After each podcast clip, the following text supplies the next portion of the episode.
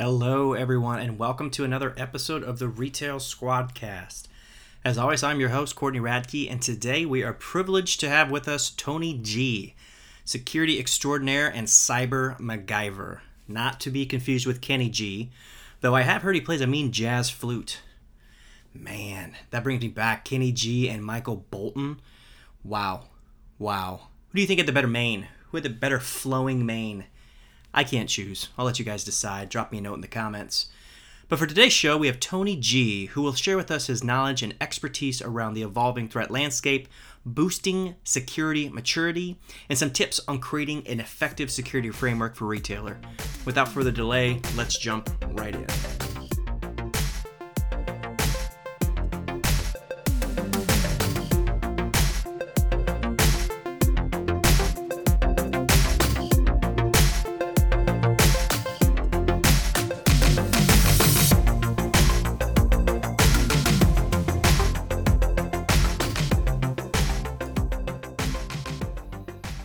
Hey, Tony. Thanks for joining us today. How you doing? Ah, I'm doing great. I'm doing great. How about you, Courtney? I'm doing good. Yeah, you know, I know that we keep you pretty busy saving the world one threat actor at a time. So, uh, on that note, I just wanted to talk a little bit about honestly, what is it that uh, what that you do? What is it that your team does? I know your role has kind of changed a little bit over the last year, and I, am I'd like to understand a little bit more about what you do. Sure, sure. Yeah. Um, so I actually run, I currently run two services that are really focused around being able to detect, analyze, and respond to a variety of different threats. So the first one is our managed detection and response. I have a uh, security operations center that is monitoring um, events that are coming out of our FortiEDR product 24 7. And we're just kind of analyzing those things. We're kind of triaging them. And then and if we need to actually kind of take action, we definitely do and we respond to the customer. Uh, the other side is um, if uh, the customer isn't fortunate enough to have our 24 by 7 monitoring service, uh, no problem. If they get hit by a security incident, we have an incident response service. So uh, per incident. So if they do get hit with something, they can reach out to us and then we can help them fight through the attack, understand exactly uh, you know what's going on what's the actual scope of the breach the analysis the containment uh, the rec- you know the remediations and some of the recommend uh, uh, the recommendations moving forward on what they should do to shore up you know some of their um, their sort of gaps uh, in you know in their environment. We're basically trying to get them back to a steady state. Yeah yeah, and so we'll go into a little bit more about that technology in a minute, but I want to ask you, you know, moving into kind of the atmosphere of the last couple months, I want to get your, um, you know, information on how do you feel the last several months have shifted organizations' focus on security, either for good or for bad. Um, you know, I think uh, you know if we say if we're sort of focused on um, the events over the last you know few months, you know, with mm-hmm. COVID. It's always interesting anytime there's a new sort of event or what have you and you know security happens to be a play in it you all of a sudden get a little bit more kind of attention from the organizations from a security perspective which is always good mm-hmm. uh, now i think we always need to sort of measure that with uh, you know sometimes we have a tendency uh, as a market you know to be able to push you know too much fud um, and that that kind of then you know sort of you know there's a balance there of making sure that you know you're not uh, you know crying wolf but at the same right. time you're really saying hey you know this is important you really got to check it out so i think there's you know definitely a balance there but you know with an event like you know covid it's any time and you know it's still it's still the same case today uh, the delivery mechanism of choice by the adversary is a phishing email and mm-hmm. You know what they want to be able to do is increase the likelihood that you're going to click that link or click that attachment the way to actually do that is to cite some type of emotion in you, something that relates back to you, some event that you're not really going to be thinking sort of straight. You're just going to want to click that link or quick, you know, click that attachment to uh, to just read what it is. COVID nineteen is exactly that right now. Everybody wants answers, and that's what the adversaries are taking advantage of right now. Yeah, I think the method is the same, but the madness is out there a little more. So there, people are click happy, and you know, I think we've seen that uh, from from last year to this year. There's been a 600 percent month over month growth uh, in successful attack campaigns. That's more than all of 2019 in the last five months alone. And I think we've we've just recently, you know, eclipsed a, a eight billion records stolen, which is also not a record that we want to continue to proliferate out there. So, as you said, I think the gaps are the same. They're just being uh, hit with more regularity, and people they're making an emotional response. It's the human element that's there. They have to be protected uh, protected from. So, yeah, that's interesting. Um, so a little bit along along those notes, you know, we've seen the traditional threat actor groups like you know the Fins, Fin Seven, Fin Ten, Carbanak groups, some of those other ones out there that had been really prevalent from really the early 2010s and, and beyond, and even into now. Are we seeing it those same groups, or is it amateur groups coming up, or um, uh, who, who's really doing it right now? Yeah, I mean, I I focus less on the actual groups. I mean, there's kind of groups that are cropping up all the time, and you yeah. know, it becomes more and more difficult to be able to tie attribution back to specific groups. But the mm-hmm. thing that we've seen over the last few years is really a combination of actual tactics, techniques, and procedures. You know, when when we used to talk about um, uh, you know threats that are coming out of the cybercrime ecosystem it was more of a here's a you know service that you can rent, and it's the affiliate programs that you know you can buy into these things, and it's a you know spray and pray. You know, let's hope you know let's hope for the best, and a lot of that was you know ransomware was coming out of that. Now over the last sort of few years, though, on the adversary side, or, or on the you know more of the actual nation states, uh, more kind of you know targeted attacks, you didn't see a lot of the ransomware. Well, that's changed. So you kind of typically see this blended sort of threat where now, you know, for example, if they're dropping ransomware, they're not just kind of pushing a button and kind of seeing what happens. They're looking for, they're doing the reconnaissance, they're looking for, you know, openings in the environment. Once they establish an actual beachhead, from there, they methodically move hands on keyboard from system to system. They map that out and they start to push out their actual payloads. You know, mm-hmm. a lot of times what we've seen also is they'll look at the Active Directory servers, they'll find the login scripts, they'll put the login script uh, there to be able to run their, uh, you know, ransomware. Users come in in the morning, they log in, boom, they get hit with ransomware. So we see a lot of that sort of blending of different types of techniques from the actual targeted side and the cybercrime ecosystem are kind of coming together. It's really a blend.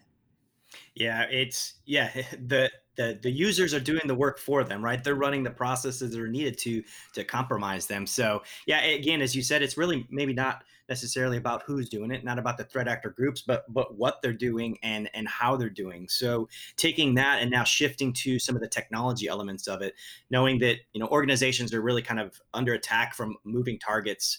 What technologies do you think you know before were critical, but now are uh, very critical um, in in helping organizations against those those fast and loud attacks like ransomware, but also those ones to stop against the dwell time, right? The ones the long game. So what what technologies do you think are could be really important.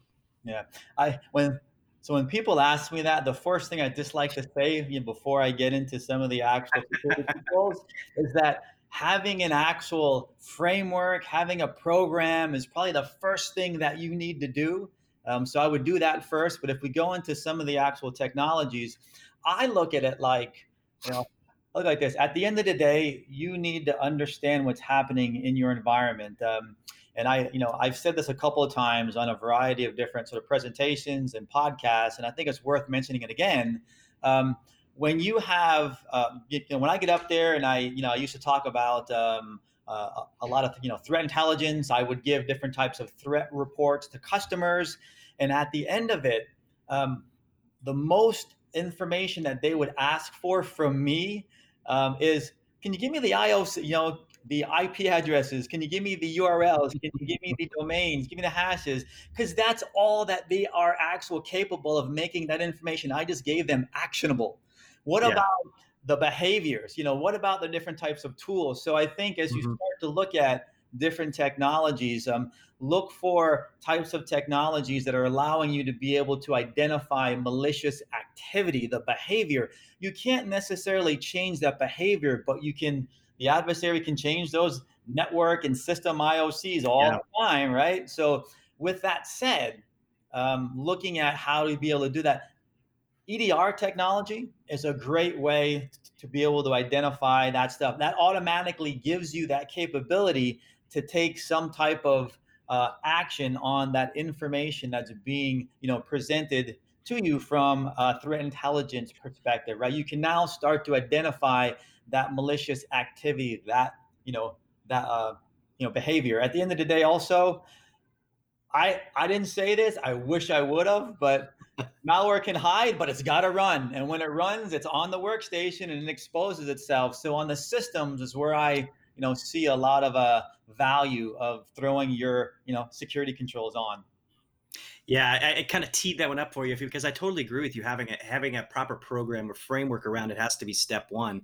And actually, you know, there's been a lot of studies out there and statistics around what level of maturity businesses are actually mm-hmm. in, and upwards uh, or lower than fifty percent of businesses are actually past what it's what's called level three or, or managed. A lot of them are still in the basic or ad hoc security. They're throwing things at the wall, seeing what sticks. They're trying to attack um, the the symptoms or what happens afterwards, and not not the behavior and what the, the products that you're talking about, right, the EPP and EDR consolidation really gets people into that more controlled and hopefully the avoiding right the that's the nirvana of this security maturity is uh, the avoiding so you talked a little bit about um, about EDR and EPP. And I think one of the dangers there that a lot of businesses hear is, well, it's just another product. And when you when you think about it, when the average enterprise has upwards of 30 plus different network or security vendors inside of their organization, they're thinking, what is this one going to do differently than the other one? So, from the perspective of, of a CISO or CIO um, for EDR, what do you think are the top three points on why an organization should consolidate functions of EPP and EDR? Um, and, and, and what's, what is the most important part of that in the selection process? Is it the AV, the next generation AV, or, or, is, it, or is it now more the EDR uh, portion of it because we are seeing them consolidated. Yeah. See, I got to go back to that same thing again, Courtney. Um, at, you know, I, I think what happens, and I think you were sort of alluding to that, is um, how do you keep going back to the well and asking for, hey, if I just had this control, I could do this, you know, and then you get, then, you know, something happens and then you go back again. it's like, oh, well, I need this. Well, I just gave you this. Now you want this as well. Um, I, what I think has happened over the last sort of few years uh, that we never really had was a common language to be able to communicate with uh, the actual, you know, managers or the C-level mm-hmm. execs. Um, and I think uh, uh now, um, I know you're familiar with it, MITRE ATT&CK framework. It yeah. starts to build a common language on being able to more granularly be able to determine um, how effective or ineffective your security posture is against these real world attacks. You have these higher level security frameworks, you know, which are great, but until you dive in a little bit deeper into what the adversaries are kind of doing, those real world attacks, you really don't know. So I think um, there's a lot of really neat things for the, you know, uh, the uh, security controls from a, you know, uh, an EDR kind of EPP uh, perspective. But you know, I, and that's that's really where I sort of dwell in. But I would say uh, at a higher level, though, if you can start to build uh, or operationalize the MITRE ATT&CK framework in your environment, get some of these technologies that you already have and test them against those actual tactics, techniques, and procedures. If you can't do it, find another vendor that's able to actually kind of do that for you. Do those actual tests because you're going to identify the different gaps in your environment and you're going to find out a lot of those gaps can be closed with that endpoint technology yeah, I, again, I agree. I think it's more about the the education and the people and the resources around it, not necessarily the tools. And and you make a good point, making use of existing investments as well, seeing what you already have and how do you operationalize it, automate it, make it better. And then you you, you touched on another thing there, and that's if you don't have the resources or expertise to do it, there's a lot of companies out there that do. And so to kind of close us out here, can you talk a little bit about the growth of these these managed detection and response or security as a service, or even or even these CISO for rental type uh, type programs that are out there and, and why they're becoming so much more prevalent?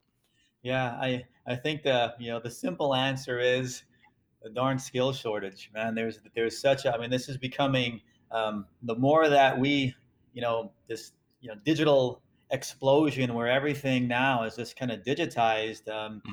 you got to figure out a way to be able to protect it and i tell you the adversaries are very crafty of being able to get around uh, a lot of different, you know, uh, security controls, and it's very easy to think have things just sort of sprawl. So I think we need so many more skilled resources, and we just don't have it these days. Um, I, I don't know what the numbers are, uh, but I know it's going to be years and years and years until we catch up. Um, and I think that's really why um, I think uh, when you have organizations that have that actual skilled resources, work with them, let them be an extension of your security team. Because I think when you can work with them and they're part of your actual you know team not only are they able to monitor things for you they're able to respond or whatever the actual service is they sometimes also when they interact with your employees you automatically get some education you get some learning from them as well so i think there's a lot of advantages to being able to work with these outsourced companies yeah i totally agree and you know just tying this off with the with the global skills gap, it's been exacerbated over the last several months as companies look to cut costs. And one of the capex costs that's huge is additional staffing and resources, and that's been slashed by over sixty percent uh, by most organizations. But what's not slowing down is digital transformation because they still need to reach their customers. So they're deploying this technology with such rapid pace, and, and, and as you said, sprawling it out, but they don't have the people uh, in place to run them. So it's uh, it's only going to get worse, and so we need to have make sure that there's partners out there and, and uh, tools, services, and frameworks to help protect people from themselves when they uh, don't staff or can't staff appropriately. So Tony, I want to thank you for joining us today. It's been fantastic. Uh, a lot of insight there. Um, I love the back and forth. Um, I'd love to have you on another time, and uh, yeah, appreciate you for joining us today. Hey, well, thank you so much, and I'd love to be on again, man. So just let me know. Awesome. Sounds great. Thank you. All right. Bye bye. Awesome. Another one in the books. I want to give a big shout out to Tony G for joining us today. We may look into making this a more regular theme of exploring cyber threats in depth for retailers and in general. So let me know what you think in the comments and be sure to check us out on your favorite podcast app. Yes, we are out there now. We are on your, your favorite podcast app. We are also on Spotify, so be sure to check out our other episodes and stay tuned for updates. Until next time, for the Retail Squad, I am Courtney Radke. Stay safe out there.